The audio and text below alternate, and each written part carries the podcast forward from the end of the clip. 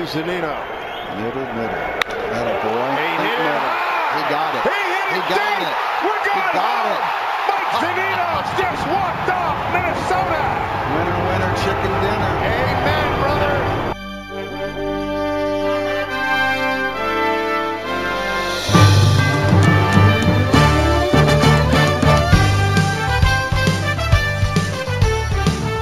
Hamels ready, 1-1. Good speed out there, pitch.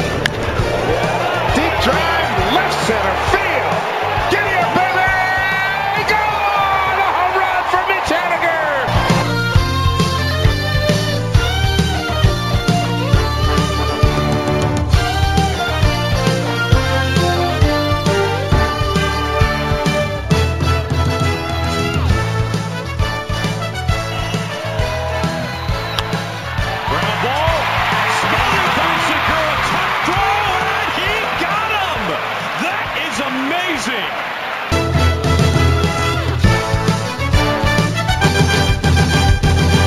everybody, welcome to the Sodo Mojo Trade Deadline uh, podcast.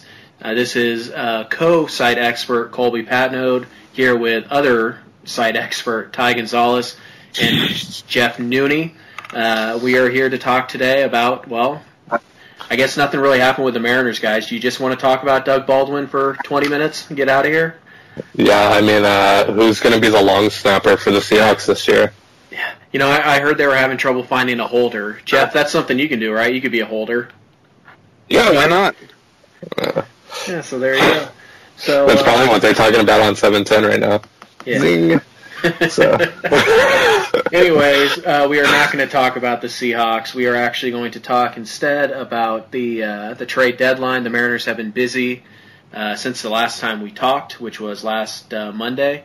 They've at, they've made four trades since then. They've made three trades in the last uh, 24 hours or so. So. Um, yeah, you know, let's let's get into these deals. I guess we'll just start right with the top and go from the first one, which was uh, the Mariners acquiring Sam Tuivailala, which is a fun name to say, uh, from the St. Louis Cardinals in exchange for Seth Elledge. Um, so, Ty, tell us a little bit about Tuivailala and uh, what you think of the deal. yeah, so, uh, you know how you guys have heard of uh, loogies? Well, we have a roogie. Um, Tuivailala is a, a, a righty specialist, straight up. He's terrible against the left-handed hitters right now, and uh, that's fine because the um, the Mariners bullpen right now is a lot deeper than, than what the Cardinals have been. So uh, he won't get many opportunities against lefties. Um, but he's been really, really good against righties this year. Uh, 58% ground ball percentage, which puts him in the top 30 uh, uh, for right-handed relievers against righties. Um, righties are just slashing 221, 247, 284 against them for a 232 WOBA. That's that's really good. Um, yeah, it came it came out of nowhere. Um, it's tough losing Elledge, but um, you basically get Seth Elledge that can help you now for Seth Elledge that can help you later. Um, but yeah, just looking at these splits, uh, 19 and two thirds innings work. Uh, I told you the slash lines. He's got 18 strikeouts. He's got a uh, fastball that can reach 97. Uh, it's been averaging at about 95 and a half, 96 miles per hour this year. Um, that's a, that's that's a sneaky odd, and considering that he probably won't be in a lot of high leverage situations for the rest of the year, uh, and you ha- you'll have a guy that has this kind of talent, and he has all that club control. Uh, I think he's controlled until 2022 or 2023. That's um, that's a really that's a really good deal for the Mariners. Uh, the only problem is he's already out of options, so if you're going to keep him until 2023, he has to be on the team uh, the whole way through. So um, yeah, that kind of that that's a little bit of a handicap, uh, considering that he's still trying to work some things out, and again, he's just a righty specialist. Um, but if he can work on uh, his his uh, ability to get lefties out in the future, then uh, that's a really good uh, deal for you for the future. He's 25 years old right now, so there's still a lot of time for him to develop. Um, but yeah, it, it, it's a solid solid deal to start everything off. Jeff. Yeah, I mean, Ty pretty much touched on everything we really need to know about him. Uh, his lefties, he is atrocious against lefties this year. Um, but maybe some of that, you know, maybe that's not his career path, is just a righty specialist. Uh, the Cardinals kind of had a lot of issues this season with a lot of different reasons going on, and I'm sure we'll touch on some Cardinals information later. But um, just kind of just glancing through his uh, uh, pitching stats this year. Uh, 9.9 hits per nine. Uh, it's not ideal, especially with a 3.1 percent or 3.1 walks per nine. But um, he's a good ground ball pitcher. Uh, he can probably get out of some situations that he may put himself in.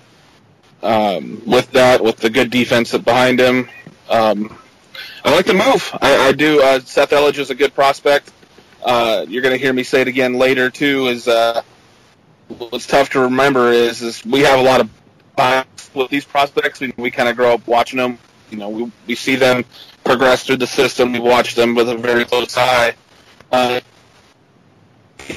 at the same time, um, looking at it in the grand scheme of things and from a national perspective, uh, it's a very thin farm system.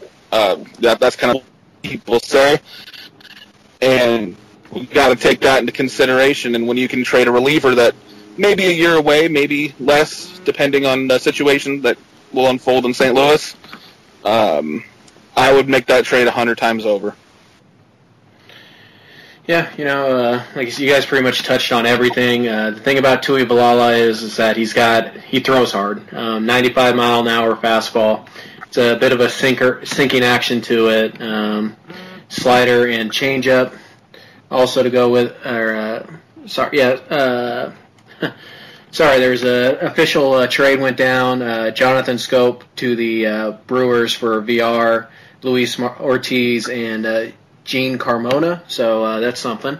Anyways, uh, sinker, slider pitcher, really. Um, throws hard. He's got good movement on his pitches. I think there's room for growth here. The strikeouts, I think, can go up.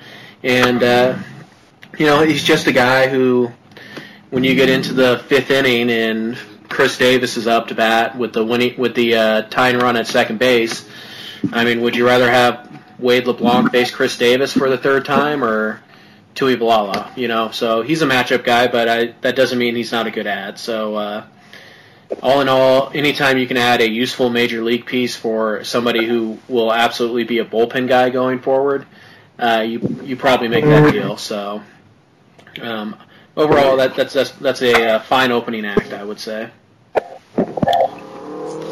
And then uh, we got a uh, kind of like a break-in thing here that kind of leads into our next topic. Um, so the next deal that the Mariners made in uh, acquiring Zach Duke from the um, from the Twins, Duke has just been added to the active roster, and the Mariners have placed uh, Roenis Elias on the 10-day DL with a left tricep strain. So um, as for Duke, uh, the the lefty from the Twins, um, you know, at 35 years old, he's a rental. Um, you know, it's it's hard to kind of judge where he will uh, contribute to you after after this season. Uh, he probably will leave. He's a bit of a journeyman. Uh, so he gives you a little bit of a boost, a second lefty uh, to pair with uh, James Pazos out of the bullpen um, for the next three months. Uh, right now, he's got a 268 FIP, which I believe is his third best mark of uh, his entire career. He's been a reliever since let's see here, 2012 uh, with the Nationals. That's kind of when he made his mark. He was kind of a failed uh, experiment as a starter. Uh, he's been really good against lefties. Uh, lefties, actually, funny enough, I believe this is the same exact slash line as Tuivailala against righties. 237, 274, 288. If it's not exactly that, it's pretty much the same. Woba 249. Uh, and the biggest biggest part of it all is he hasn't given up a home run either. So even when he's uh, been kind of bad against righties, they still haven't left the left the stadium on him.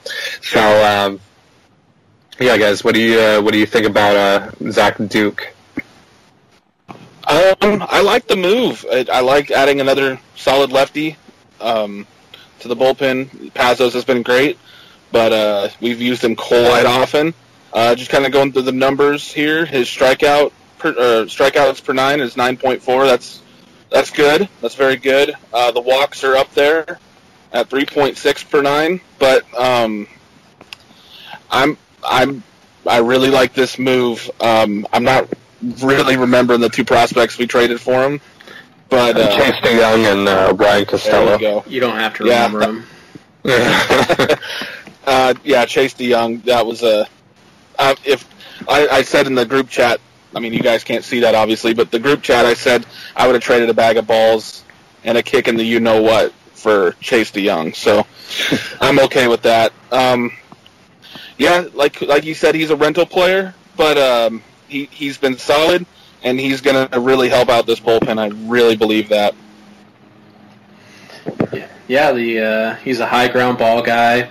What he gives you, and more importantly, what he gives Scott Servais, is a second lefty um, that he can use earlier in games. So instead of seeing James Pazos face, I don't know, Cole Calhoun in the you know in the fifth or sixth, you can save him and have him face him in the eighth or in extras or whatever. So adding Duke is really nice. Um, like you guys said, high ground ball guy, so that's good. Doesn't give up home runs. Stri- he uh, misses bats, and he's not so bad against righties that if you have like if you're at the bottom of the order and they're sending up a lefty and a righty and a lefty, you can leave him in there to face that that righty, and he'll he'll probably be okay. Um, I the way I kind of looked at this is that the Mariners by trading for Tuivailala and Zach Duke, they've essentially traded for another seventh inning type of guy.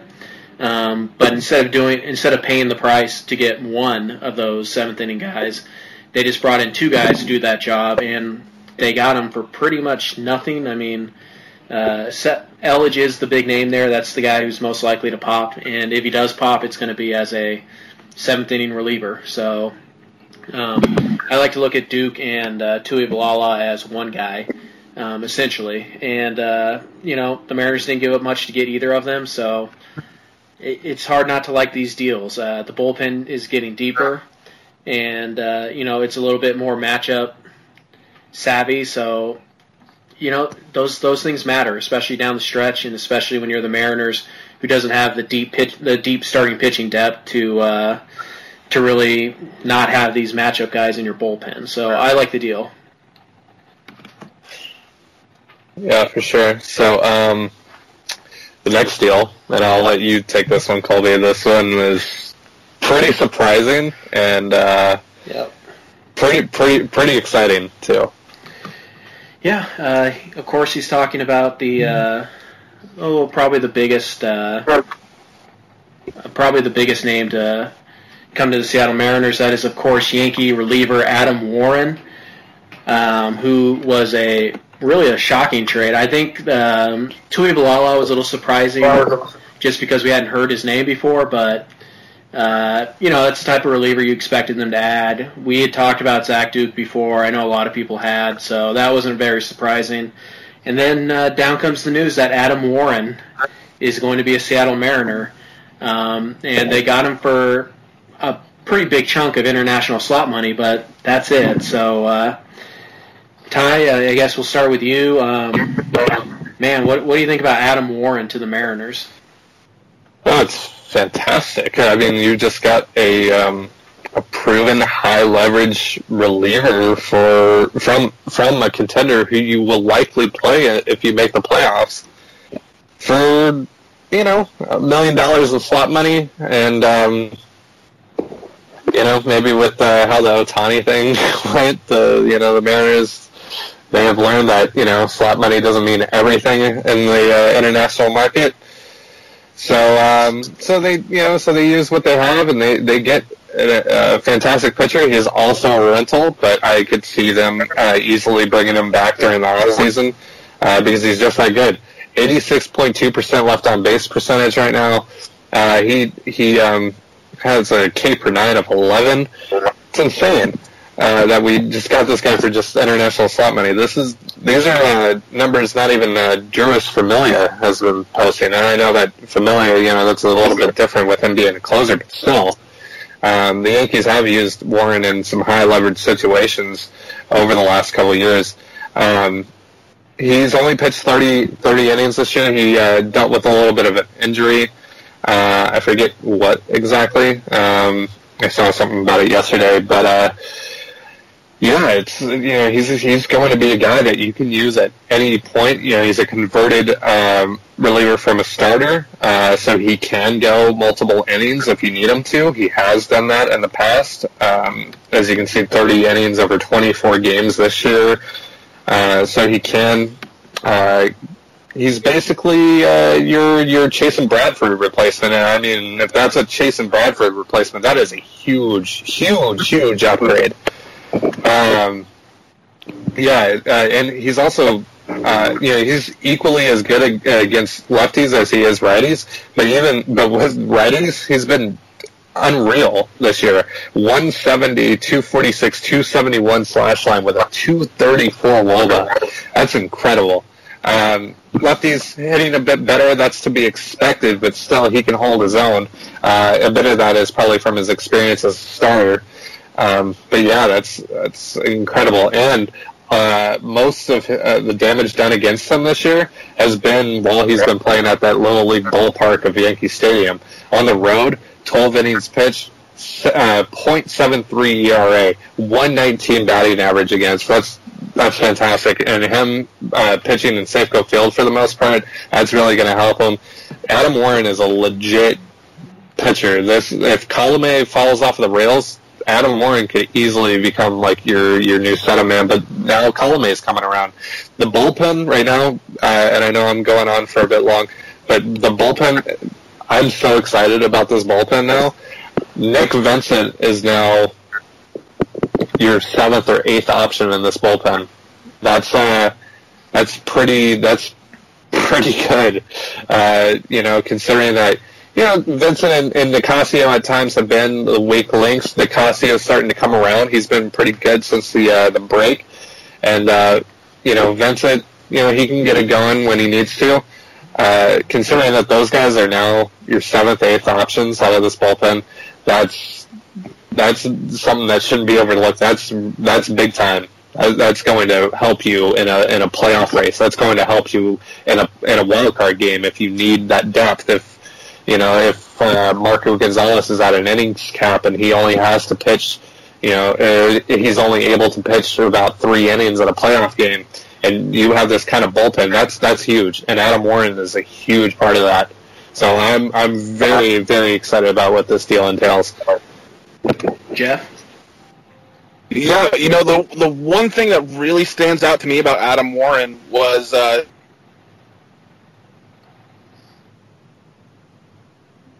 Uh-oh.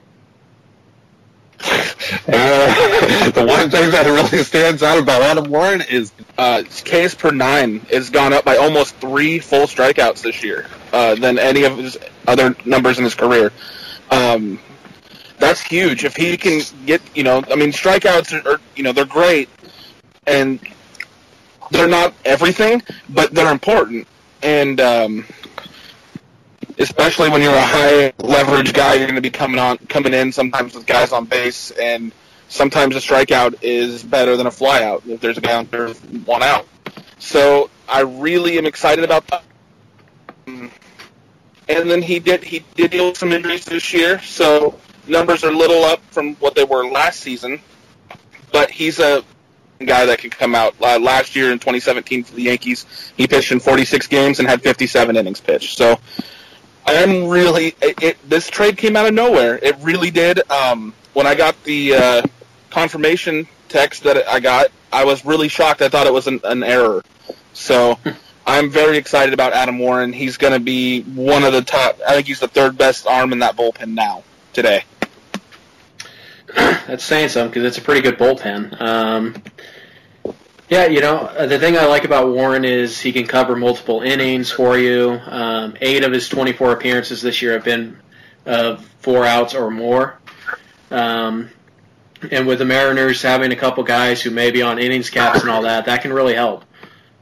So uh, I like that. Um, you know, one of the other things that I think maybe this this this is a stretch, I'll admit, but the Mariners are bringing him in as a rental.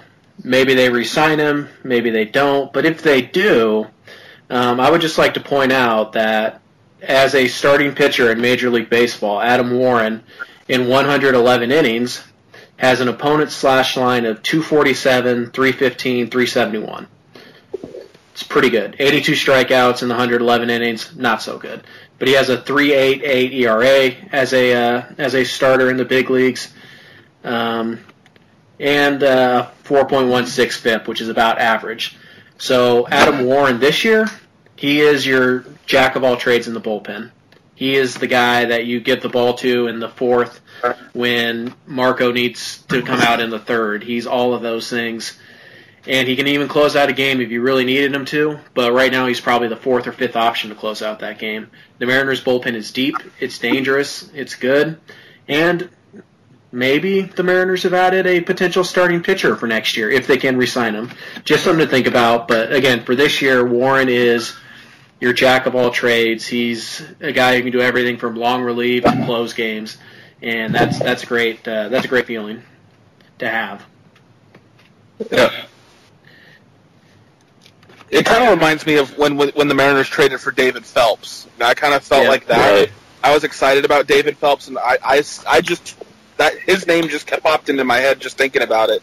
Uh, next year, he's back in the bullpen at at some point um, because he had Tommy John this last year. So you know, I mean, that would be having two guys like that in your at the back of your bullpen is just um, that's good for the future. That's that's I guess what I'm trying to say. Yeah, I would agree with that.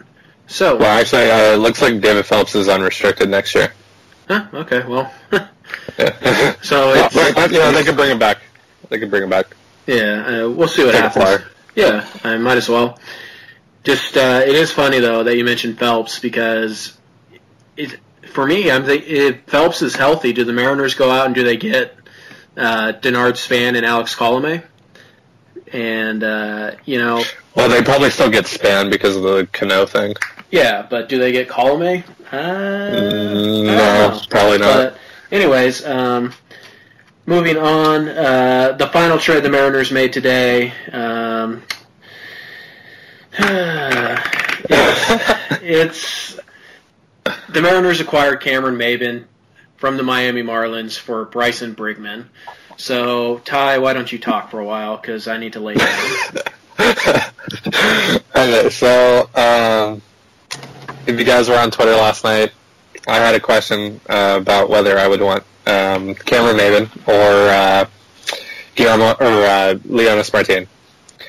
Uh, basically, what I said was Cameron Maybin is basically what you already have in uh, Guillermo Heredia. And, uh, you know, obviously I would love to have Leonys Martin. Well, Leonys uh, went to Cleveland earlier today, so that's heartbreaking. And we ended up with Maybin.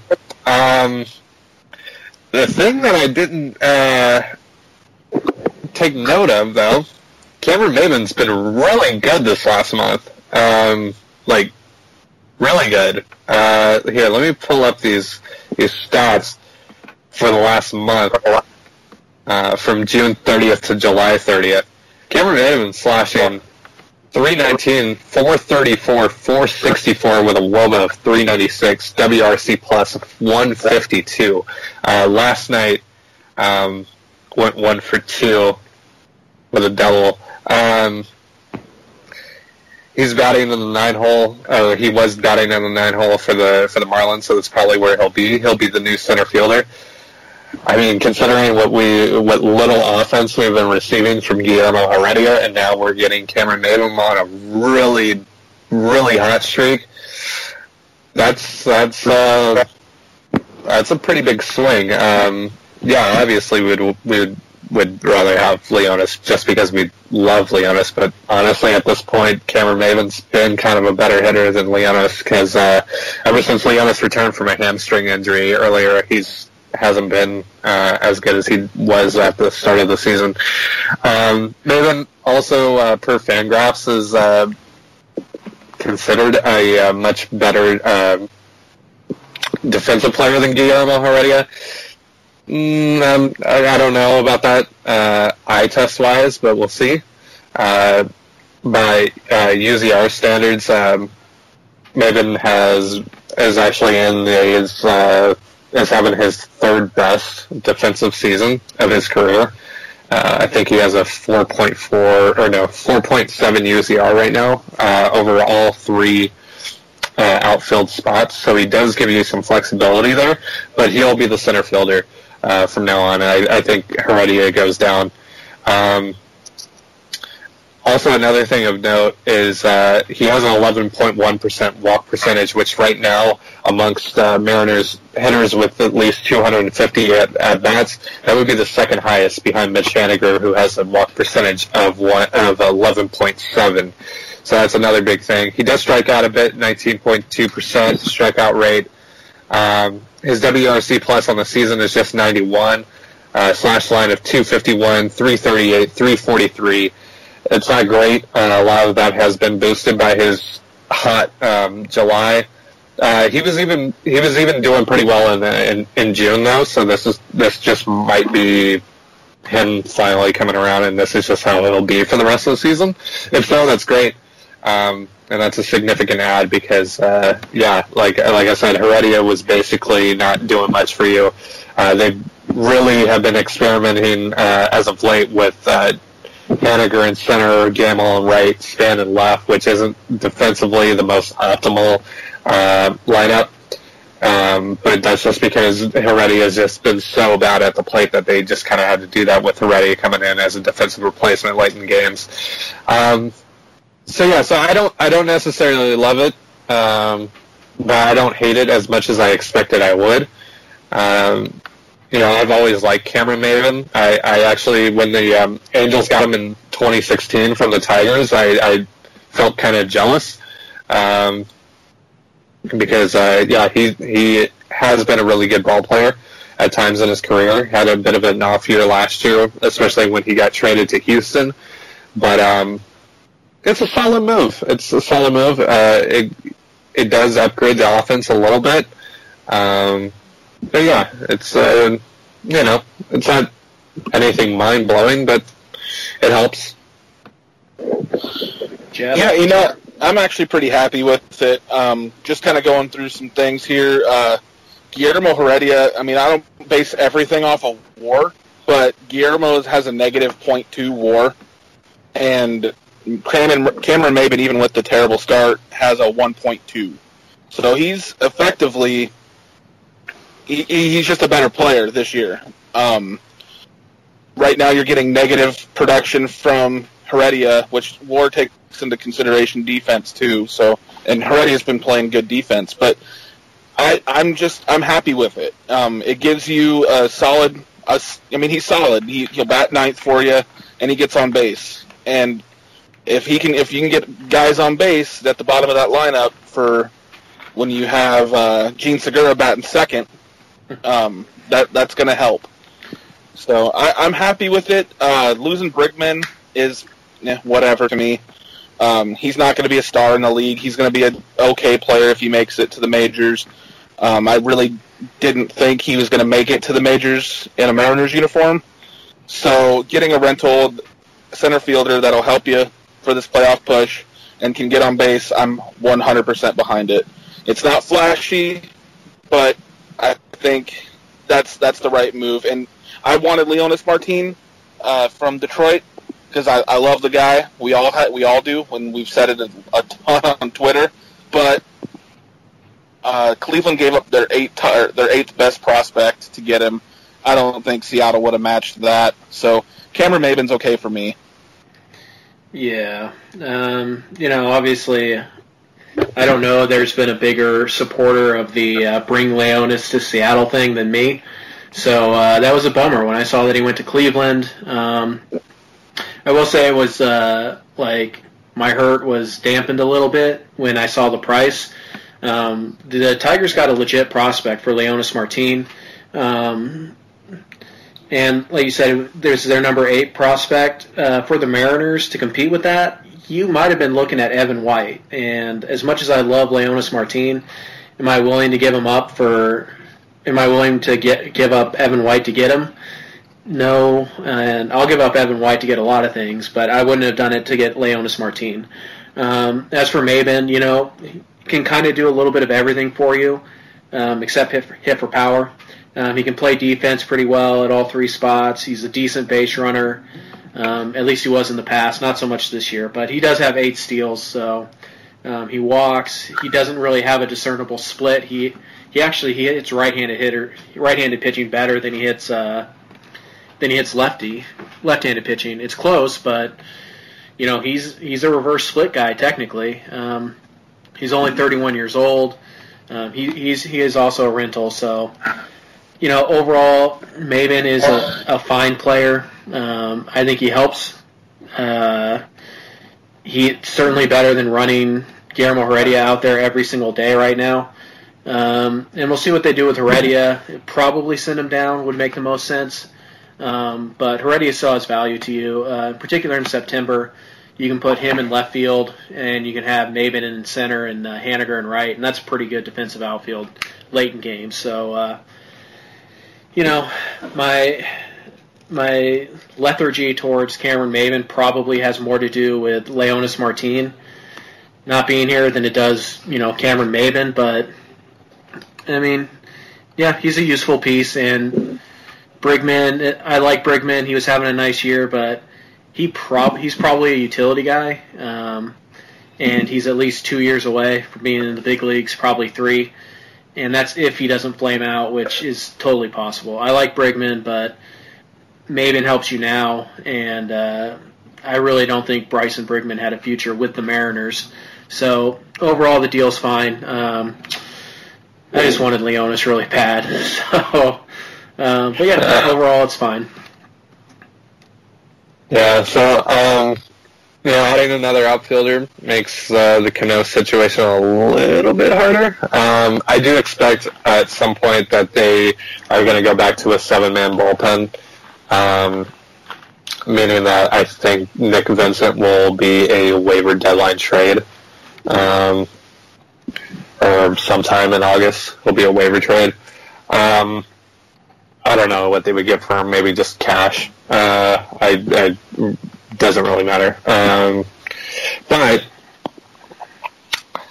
yeah, it's you know it's what they did. It's solid. Uh, I'm a, I'm a little bit disappointed that um, they didn't get um, a utility player uh, because I just I'm tired of watching Andrew Romine um, and seeing him on this roster. But it's you know it's fine. Um, they got better today, and uh, their lineup has gotten deeper. And you know, Ben Gamel is now uh, going and going to go back to his normal platoon with uh, Denard Span. They'll just kind of shift them out as uh, in and out as they see fit. And um, yeah, it's it's yeah, it's, it, they didn't have you know much to give up. Uh, I do kind of like the um, the notion that they believe in Kyle Lewis and, and Evan White and Julio Rodriguez enough not to just ship them off, especially for rental players, um, because that's probably what they what they had available to them. They um, and it was probably just not viable. Um, so it does give me some hope in, in what they see in those guys, um, especially someone like Julio Rodriguez, who's only 17. Uh, but seeing them kind of, you know, not be willing to move him because he's a nice piece. I'm sure. I'm sure some teams asked uh, for him. I'm sure a lot of teams asked for Kyle Lewis. I'm sure a lot of teams asked for Evan White. Uh, the one guy that I'm surprised did not get traded is Max Povse. Um, but you know, uh, that still maybe could happen. I don't know. I want to Um, like devil's advocate real quick on since we're talking about the the blah blah blah. Since we're talking about the prospects, Yeah. uh, from an outside perspective, what is Evan White? I mean, he's a first baseman with no power. Uh, maybe the power develops, but in today's baseball game, in today's MLB, that doesn't work. Um, he would probably have to shift to somewhere else and have to learn a whole new defensive or you know def- or defensive position, um, and that takes time. Uh, Julio Rodriguez, like you said, is 17. I'm not sure Julio is Juan Soto or Bryce Harper, so you know he's still. I am. He's not. Light years away. I'm sorry. I am sure that he's not. So. so he's still light years away. Kyle Lewis is just getting back from a pretty catastrophic knee injury, and he's playing well, but he's still down in single A, so he's still a, at least a year and a half away. Um, yeah. You know, I I'm not like what Keith Law tweeted and said that we have no prospects. I think I don't like Keith Law at all, so I'm kind of biased against you. But I'm an outside perspective. I mean, really, the Mariners don't have much to trade, so everybody that was tweeting at us wanting Chris Archer um, you know, it, it just it. There's no way it could have happened. And seeing what Chris Archer was traded for, even if we yeah. that shipped all three of those guys, Lewis, White, and Rodriguez, I don't think we would have got Archer. Not close. So, yeah. I mean, I just wanted to play a little devil's advocate. Yeah, I love the I love our prospects. I love what we're doing. Um, I like them a lot, but I yeah. What I'm saying is like I, I like that they believe in them enough not to just trade them for less of what they believe they're worth. I agree. I agree. Um, so yeah, you know, because like the best the best player that they probably could have gotten for Kyle Lewis at this point probably would have been maybe Kela from the Rangers. Mm-hmm. Um, and that's you know for a reliever that's not giving up a, a potential um, everyday player. Really, yeah, a potential everyday player for for a 25 year old reliever. I mean, he's fine. Kela's good, but it's just not really um, something that you can do with where the farm is at.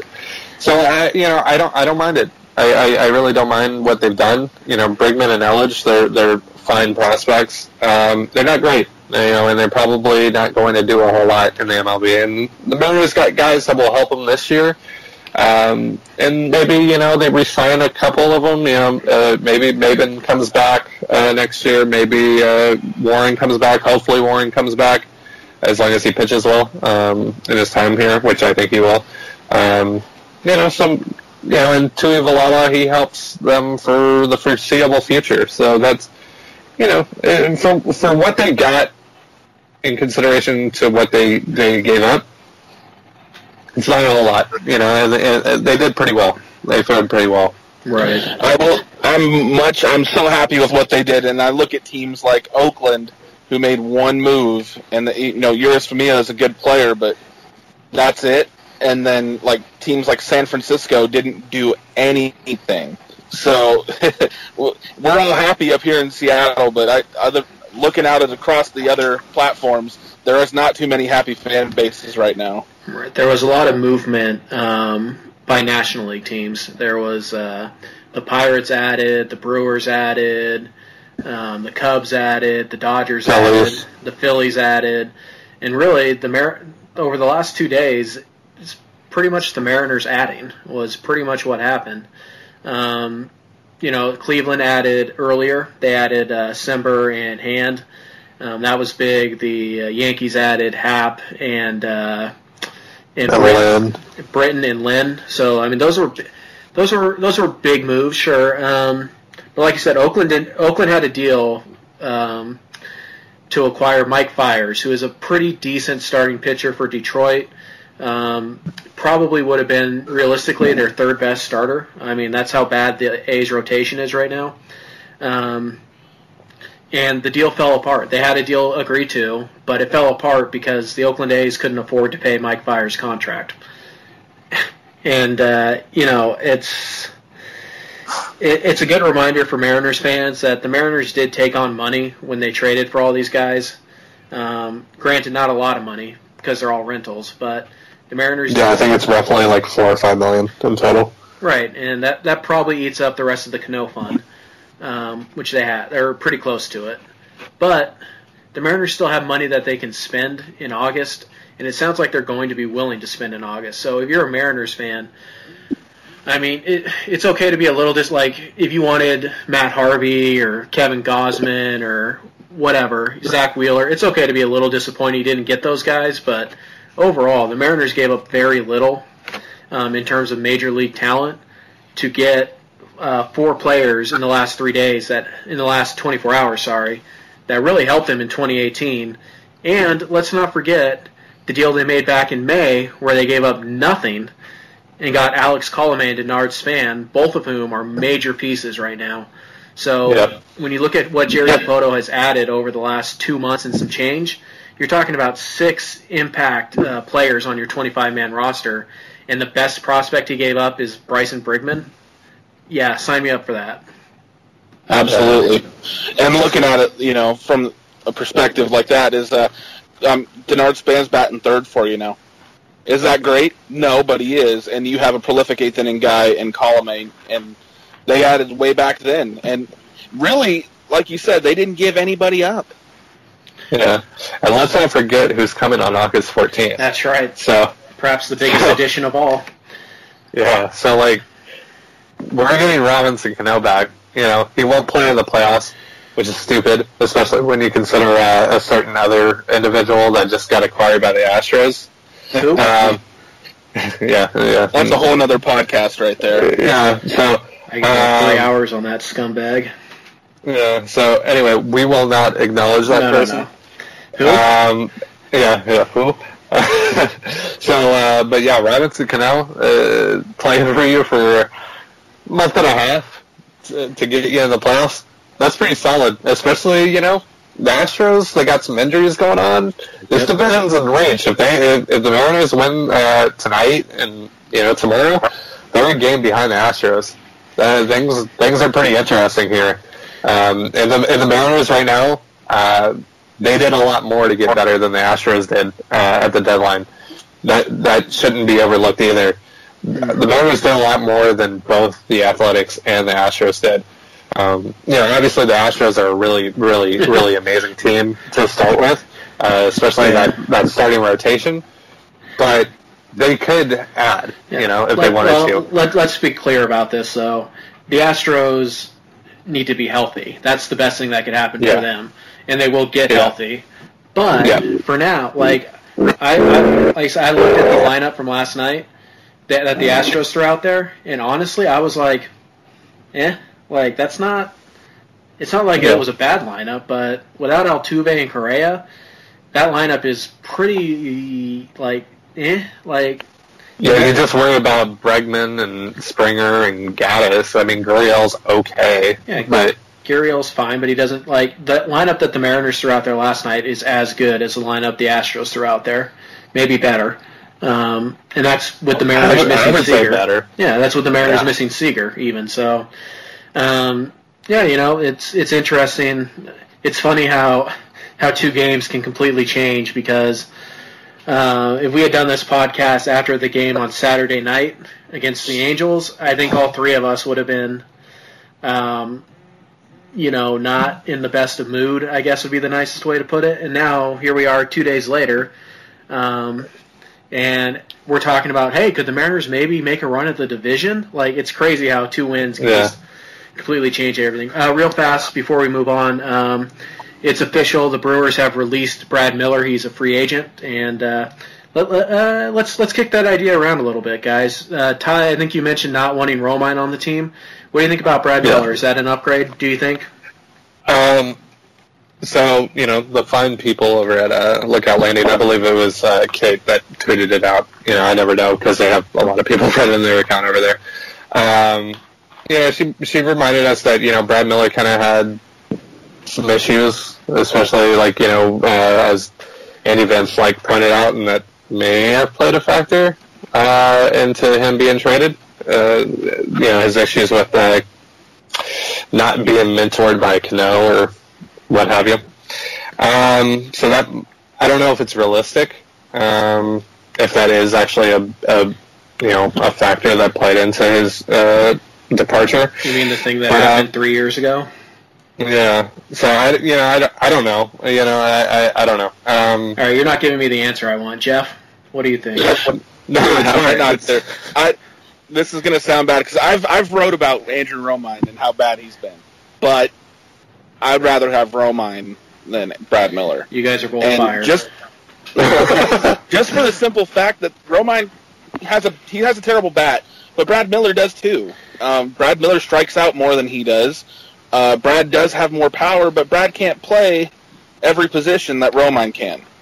Um, Interesting. I like the only thing that is keeping Romine on this team is his defensive um, uh, that he can versatility that he can play anywhere. Um, Uh, uh, and no. maybe not play good, but he could. I mean, or not great, but he he doesn't make errors. He he doesn't play, but he you know I don't know. He's better than Romine. He's better than Romine. I, I'd rather like, have if- Romine. I just okay. just the trust here's factor there, I guess. You just the ball's hit to him, you trust him to make the play. Is Yep. basically what you're saying. Uh, Okay. Yeah, sure. But okay, let's. Mainly, what you're going to be using Brad Miller for is his bat coming off of the bench.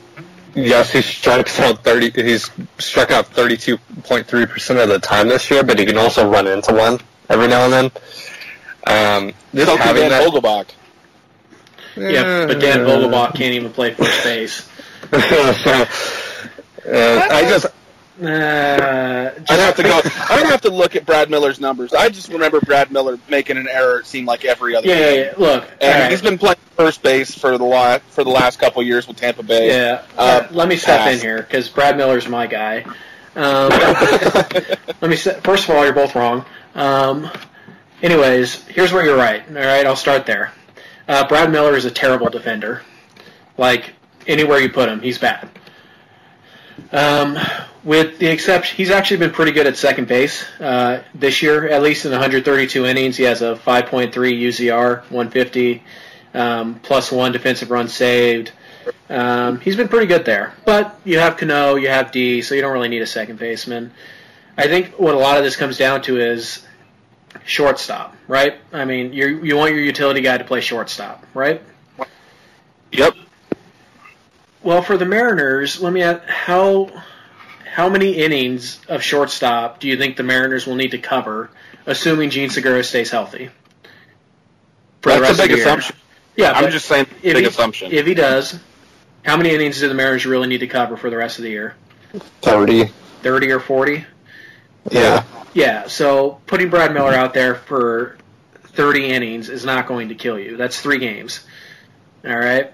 Now, if he gets hurt, you have some problems there. But if Jean Segura gets hurt, you're also throwing Andrew Romine out there as your everyday shortstop. Those are same. Those are problems too. So the thing about Brad Miller, and this is why he's better than Romine, and why I think he's a good fit. One, I don't care what happened three years ago. People change a lot in three years. And if it was him, fine, whatever. I don't really care if Robinson Cano's feelings are hurt because Robbie lost a lot of leverage, so I don't care if he's upset about it.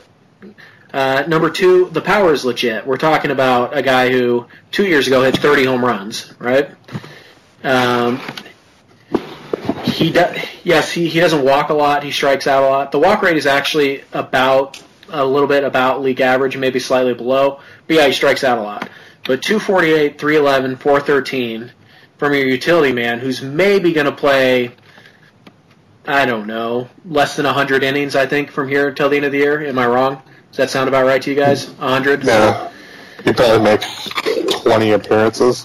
Maybe, and you know, and then of course the left-handed power off the bench is uh, is definitely something that it's probably a little overrated, but I think it's useful. And by the way, um, in his uh, this year against right-handed pitching, Brad Miller has a 101 WRC plus, so he's average there.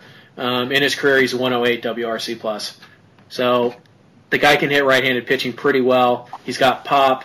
He's not. He can't hurt you too bad defensively because you're never going to use him. So you throw him on your bench, and in the late innings, when you're facing whatever, right, and you're facing a tough righty, and Ryan Healy's up to bat, it, it'd be nice to be able to go to Brad Miller because we know that Ryan Healy's probably not going to hit a tough righty. Brad Miller might. So I just pulled this up. He's uh, in his short tenure with Milwaukee. He played in 34 innings at shortstop. Uh, he had three errors. yeah, he's, So- he's not a good shortstop.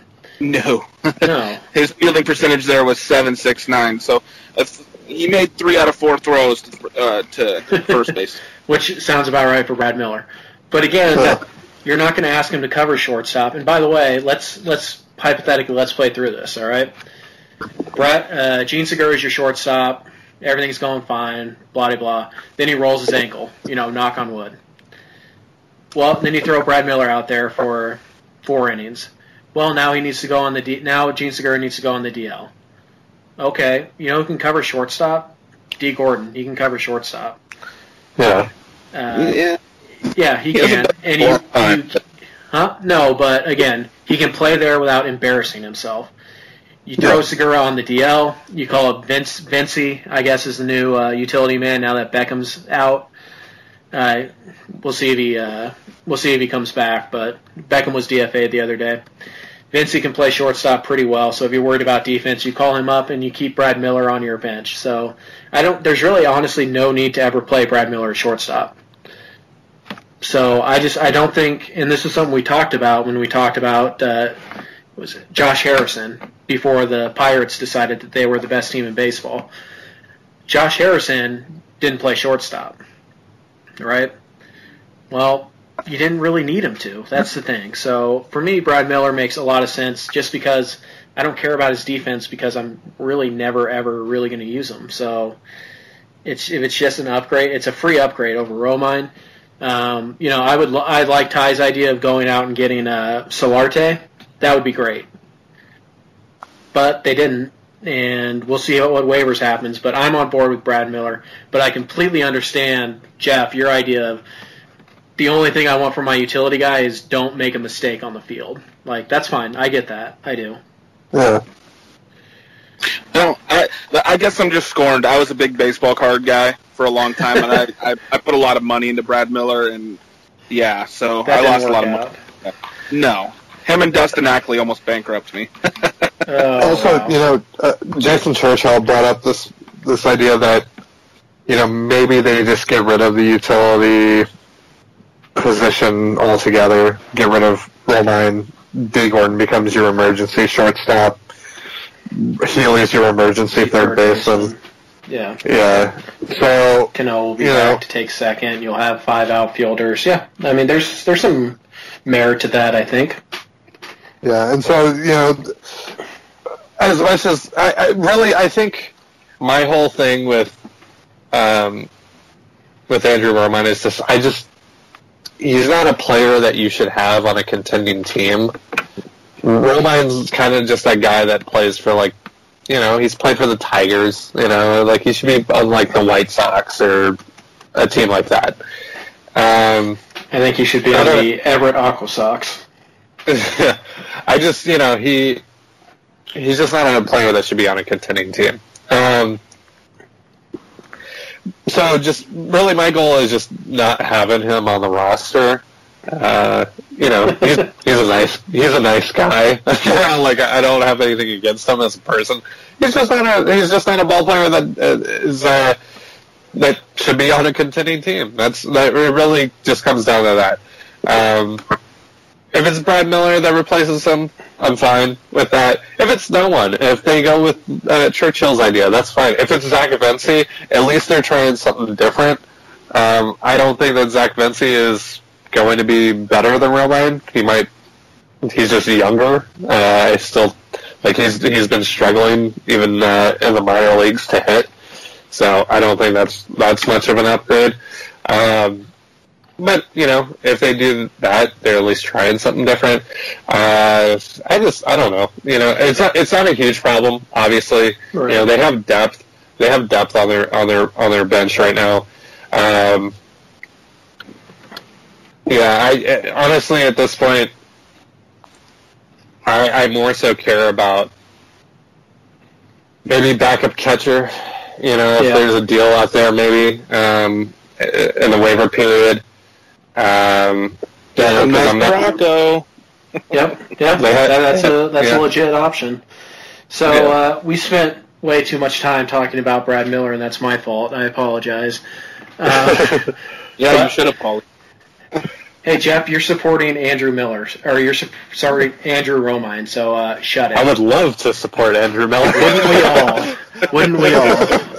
but uh, anyways, uh, so that's kind of what happened around uh, the Mariners. Uh, like we mentioned earlier, there weren't a lot of trades in the American League. The uh, the Tampa Bay Rays acquired Tommy Pham, which was surprising to everybody, Yeah. and uh, it really ticked me off because the Mariners could have gotten him. But uh, you know, other than that, i am I forgetting a trade that happened in the American League this morning, guys? Hmm. That's a good question.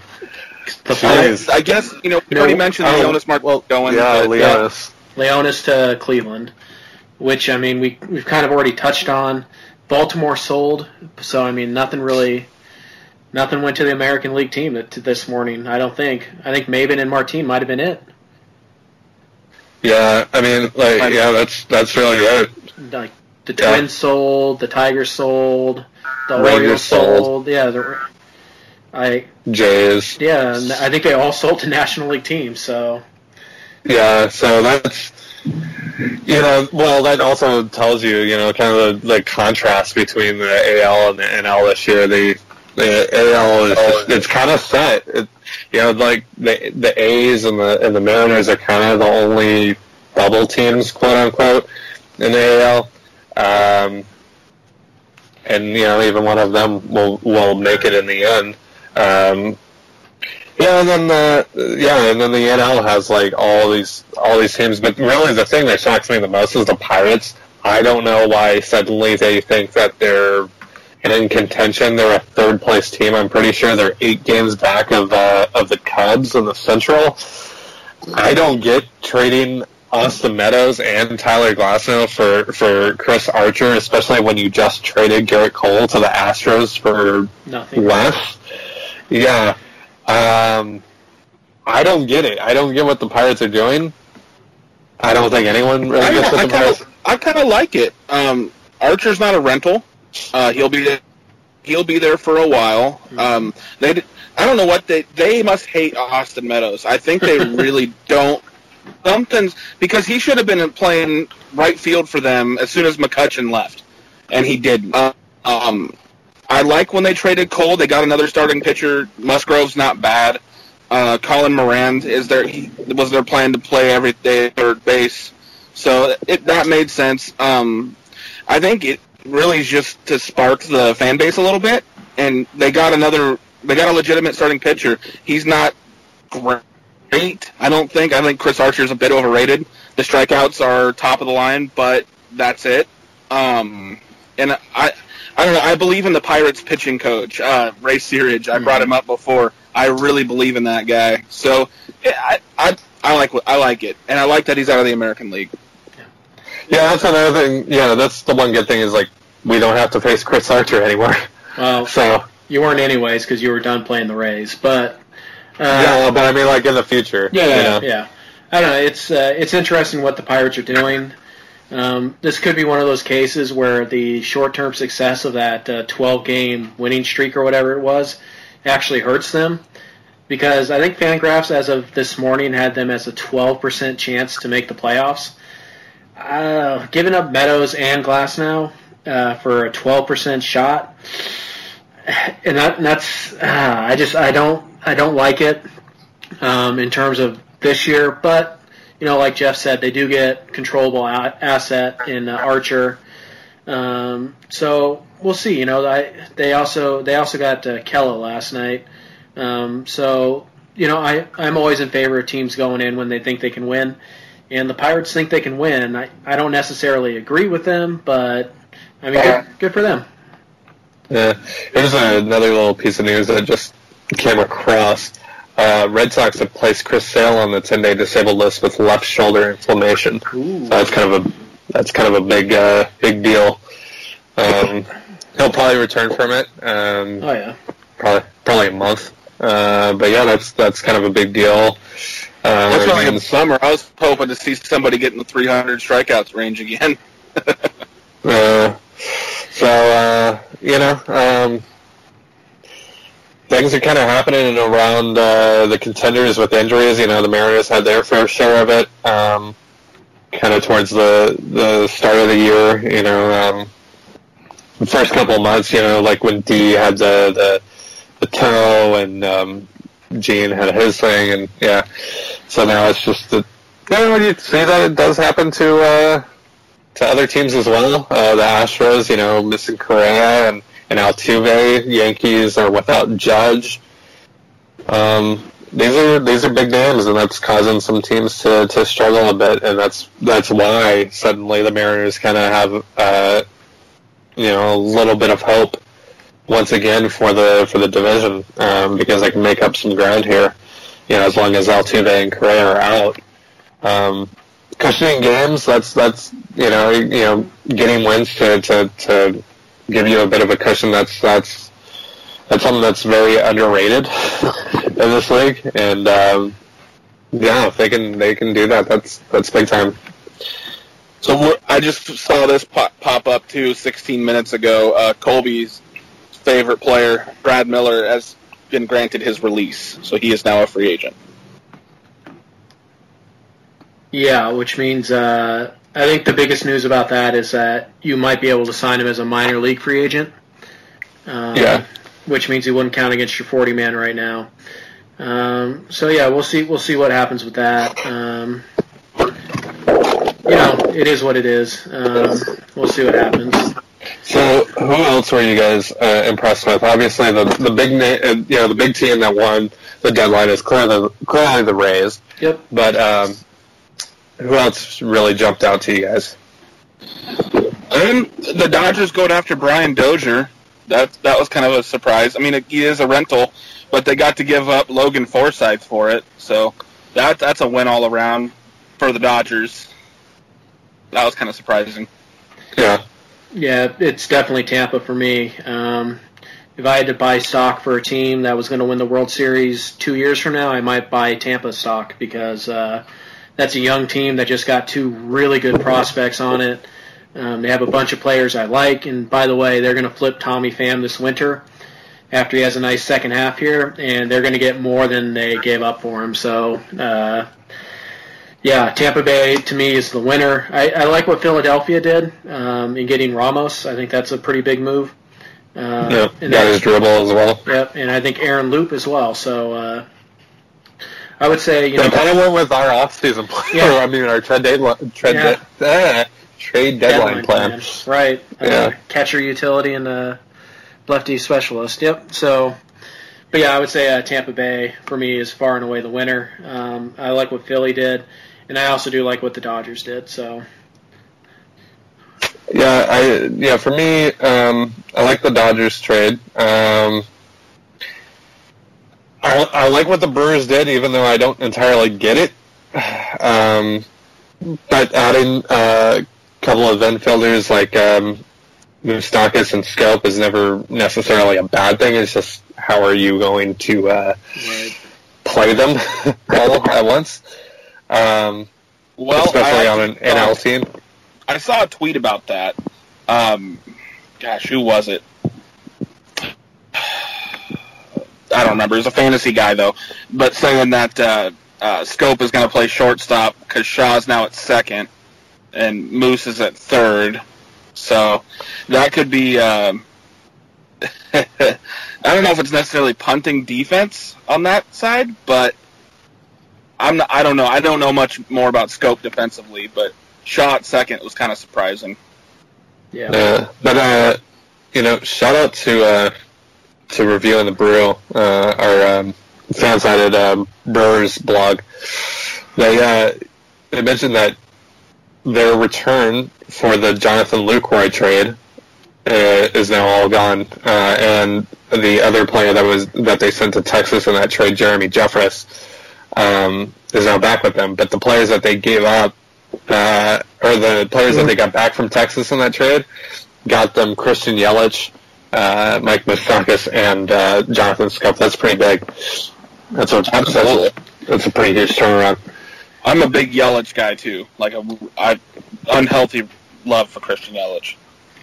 Yeah, he's uh, he's pretty good. So uh, yeah, you know uh, that's why it's always uh, it's always good to sell when you know you're out of it, or even if you think like I think the Nationals missed an opportunity.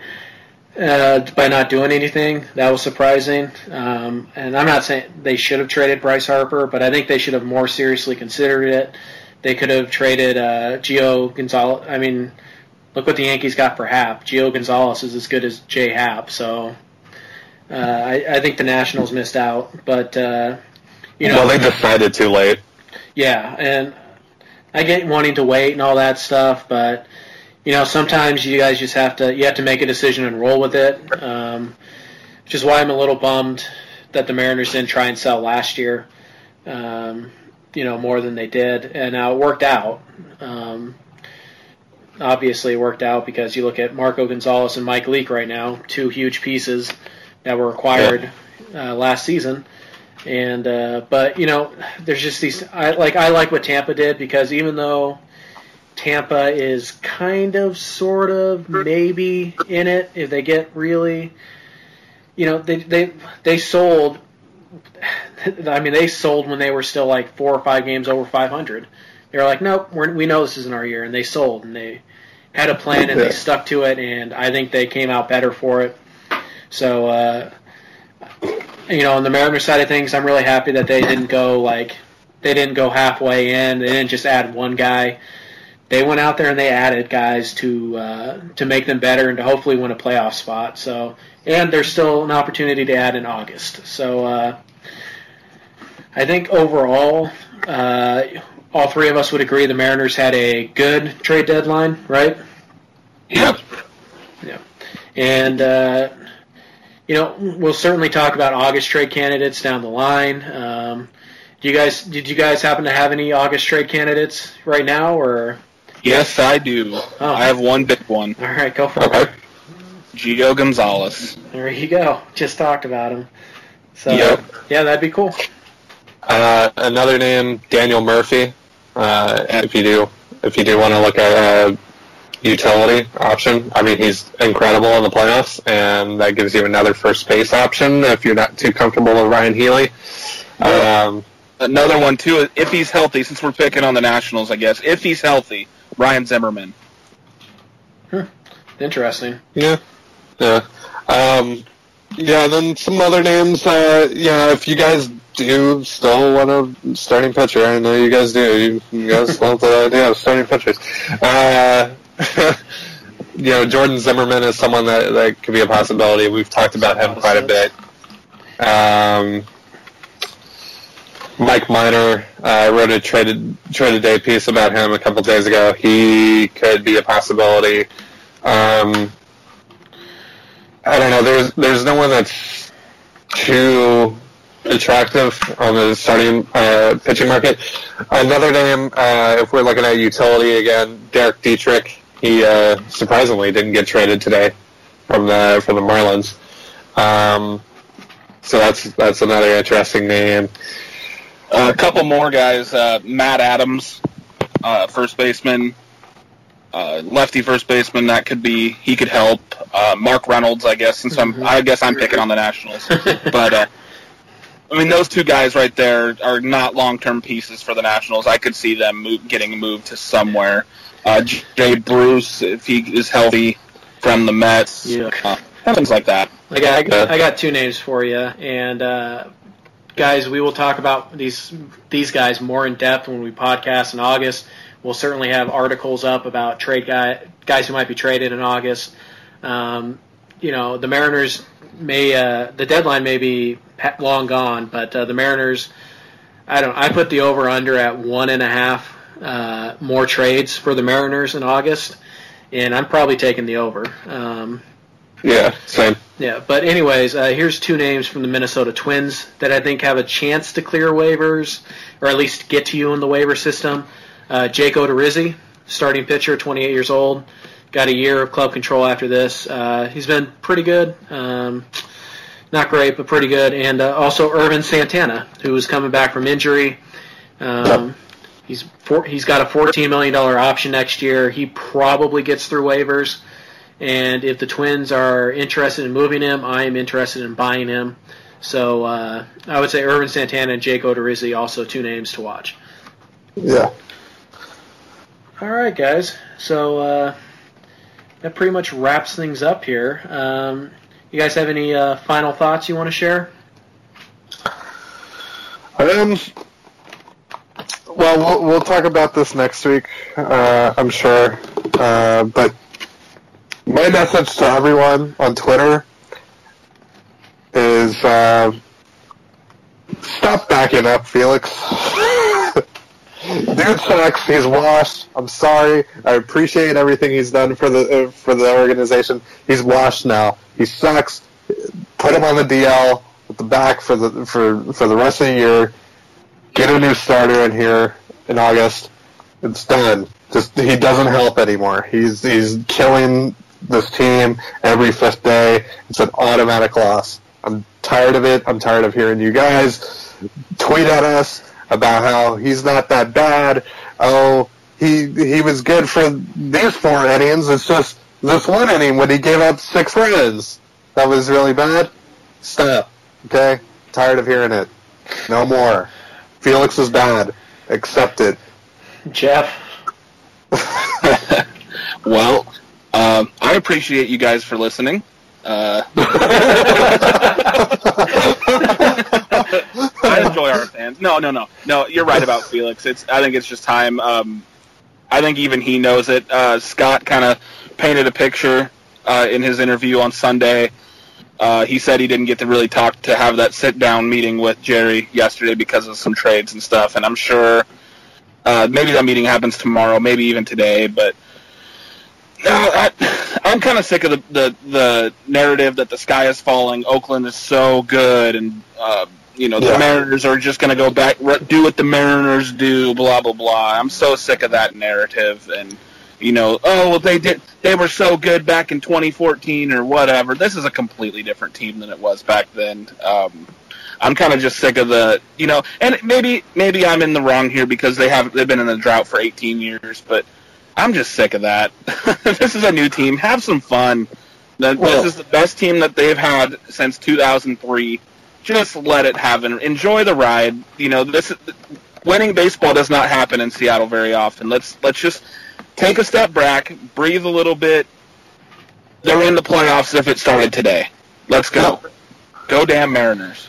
Yeah. There you go. So, uh, yeah, uh, Jeff, that was really well said, and that's kind of my thinking of, uh, you know, just let it be, man. Let it be. There's nothing you can do that's going to change things. Be mad, but don't come back at me a week later and be like, "Well, the Mariners suck. They blew that lead against." I, I don't care, man. Just have fun. And by the way, if you're a Felix guy and you want to scream at me about loyalty, uh, last time I checked, Felix is still cashing a check where he's getting $27 million a year for his loyalty.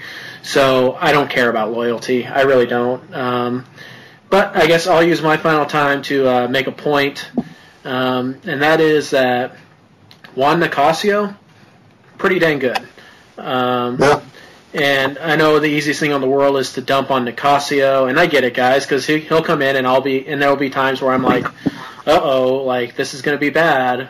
But you look at his numbers, he has an 11.38 K per nine, a .89 walks per nine. He's walking less than a hit, uh, less than one batter per every nine innings he pitches. His home run rate is fine. Uh, his FIP is 2.69. His xFIP is 3.15. His FWAR is 0.9. The guy's been good. Deal with it. He had three bad outings. By the way, he's appeared in 44 games. Three of them were bad. The rest of them, pretty dang good. So I would say, you know, I guess just you have a good bullpen now, all right? And yes, I'm going to keep screaming for uh, for Edwin Diaz to come in and face Chris Davis in the eighth inning with you know a runner on third and one out. Yes, that's going to keep happening, but it's because I have no trouble trusting uh, Alex Colomé or Juan Nicasio or James Pazos or Adam Warren even to come in and save a game. So stop bashing on Juan Nicasio. He's been good, whether you want to admit it or not. He's not a problem. He's actually a, a very important player, and uh, he's he's been good. So uh, leave him alone. Start trusting the guy. And the same thing goes for Colomé. Yeah, he had three bad outings. The rest of the time he's been nails. So stop stop attacking Nicasio. He's been And fine. Jer- And two of those bad outings for Colomé came against his old, his old team. So Right. So I just want to make one more point too. Sure. Uh, that tweet was it yesterday or, or no? It was a couple days ago. That uh, that I, I don't even know who he is. I, I know the name. That Softy Dave Softy Yeah. or whatever. I can't stand the guy that tweeted. Oh, good morning. The Mariners still owe these players sixty million dollars. Get over it. That's baseball. Felix Hernandez is the only bad contract on this team, in my opinion. Uh, yeah, uh, I'm, stop it. The world's Yeah. not fault. yeah. Are, are, are, aren't the Yankees owing or paying Jacoby Ellsbury like twenty six million dollars a year to just do nothing? So Basically, uh, yeah. Every team has bad contracts. Uh, Whatever, you know. At the time when Felix got that contract, he was worth every penny. So sure. yeah, you know, and, it, and with Robinson Cano, you had to pay that much to get him to come over here, and whatever, you know. I'm I'm just I'm so sick of the. I keep saying it back again, I guess, but I'm so sick of oh the Mariners suck. The Mariners have always sucked. Blah blah blah. Woe is me. Stop. Also, let's let's keep in mind that the regime that gave all these contracts is not here anymore. yeah, they're gone. right? so you know, Thank so, God. so- yeah, so uh, you know that's not Dipoto's fault. You know, a lot of people put the blame on Dipoto for gutting the farm system, and it's like there was no farm system to begin with. Is it like the top five or six guys in the farm system right now, according to Pipeline? Uh, all Dipoto guys, anyways. So yeah, Yeah. I think uh, I think nine of the top ten are all Dipoto guys. So, uh, uh, anyways, yeah. So there wasn't much to gut, anyways. Uh, the tweet you're talking about is from uh, Dave Softy Mahler of uh, KJR. Says, "The good morning. The Mariners owe Felix Hernandez, Robinson Cano, Kyle Seager, and Juan Nicasio eighty million dollars next year. Enjoy your Sunday." Well, first of all, Juan Nicasio, as we just discussed, has been good. So throw him out. That's fine. I want one. I want Juan Nicasio on this team. Uh, second, Felix Hernandez's contract is over after next season. You can carry a bad contract for one more season. What you don't do, if the Mariners re-sign Felix to an extension and give him big money, come back and talk to me, Dave. Uh, Robinson Cano, by the way, he's been worth the contract he's gotten, uh, which is Yep. crazy to think about. But so far, there's not really been any sign of a decline, um, at least statistically. Um, he's a superstar. yeah, he's been fine. And then Kyle Seager. game. yeah, Kyle Seager, yeah, he's had a bad year at the plate. He's still going to be a three-win player, and by any kind of free agent uh, metric, it, the comment is what uh, seven million dollars per win. That's what a player's worth. Kyle Seager's worth three wins. That's twenty-one million dollars. Kyle Seager's making nineteen. Stop. He's fine. Like, no, he's not exceeding his contract, but he is earning his contract. And yeah, a lot of that's defense, not offense. But God Yeah, go find a better, cheaper third baseman and a second baseman to replace those two guys. Go ahead, Dave. yeah. So Calling you out. yes, because he'll absolutely listen to this podcast. Sure, I'm sure. So, anyway, So, I already read my tweet too. there you should go. we uh, should we tease what's coming up on the next episode? Go for it, Colby? Ty. Uh, so uh, next episode is going to be pretty pretty fun. We got um we got a special guest for the first time on our podcast. Uh, John Trupin from um, Lookout Landing is going to be joining us. He uh, is a very knowledgeable baseball person, and uh, yeah, he'll be giving us uh, his insight on the trade deadline, Felix, um, and you know potential August. Uh, candidates. So we'll see, and um, and we'll just have fun, and uh, yeah, baseball. give you guys some good content. Yeah, And when is the next podcast supposed to be coming out? August fifth is what we're aiming for, uh, but we'll see with John's schedule. Um, we're still kind of working that out. Okay. All right, guys. So, uh, yeah, be sure we will keep you updated on that. Um, also, all the links to the uh, all the links of the articles that we wrote about the Mariners' latest acquisitions will be in the description below. Make sure you subscribe if you're listening on iTunes or uh, or Stitcher or Google Music or whatever. Subscribe um, so that you get an automatic download. Um, you know, and let us know what you guys want us to talk about. Certainly, we're not going to, you know, we're not going to just talk about whatever we want. If you guys want us to address a certain topic, let us know, and uh, you know we'll we'll talk about it on the podcast, and we'll probably even write an article for you. Um, you know, this is your guys' website. Ty and I and uh, Jeff, we're just kind of trying to give you guys what you want. So anything you guys want, let us know. We will try to get to it in the next podcast. Um, but for now, all I can say is go Mariners. Be happy with what you have um, right now. The Mariners did a good job. Jerry Dipoto deserves a nice, uh, nice round of applause. And at the end of the day, the Mariners are what three games back of the Astros for the division lead, and they're two games back, two games ahead of the Oakland A's for the wild card spot. Jeff said it earlier. Go damn Mariners, and I'll see you guys in another life.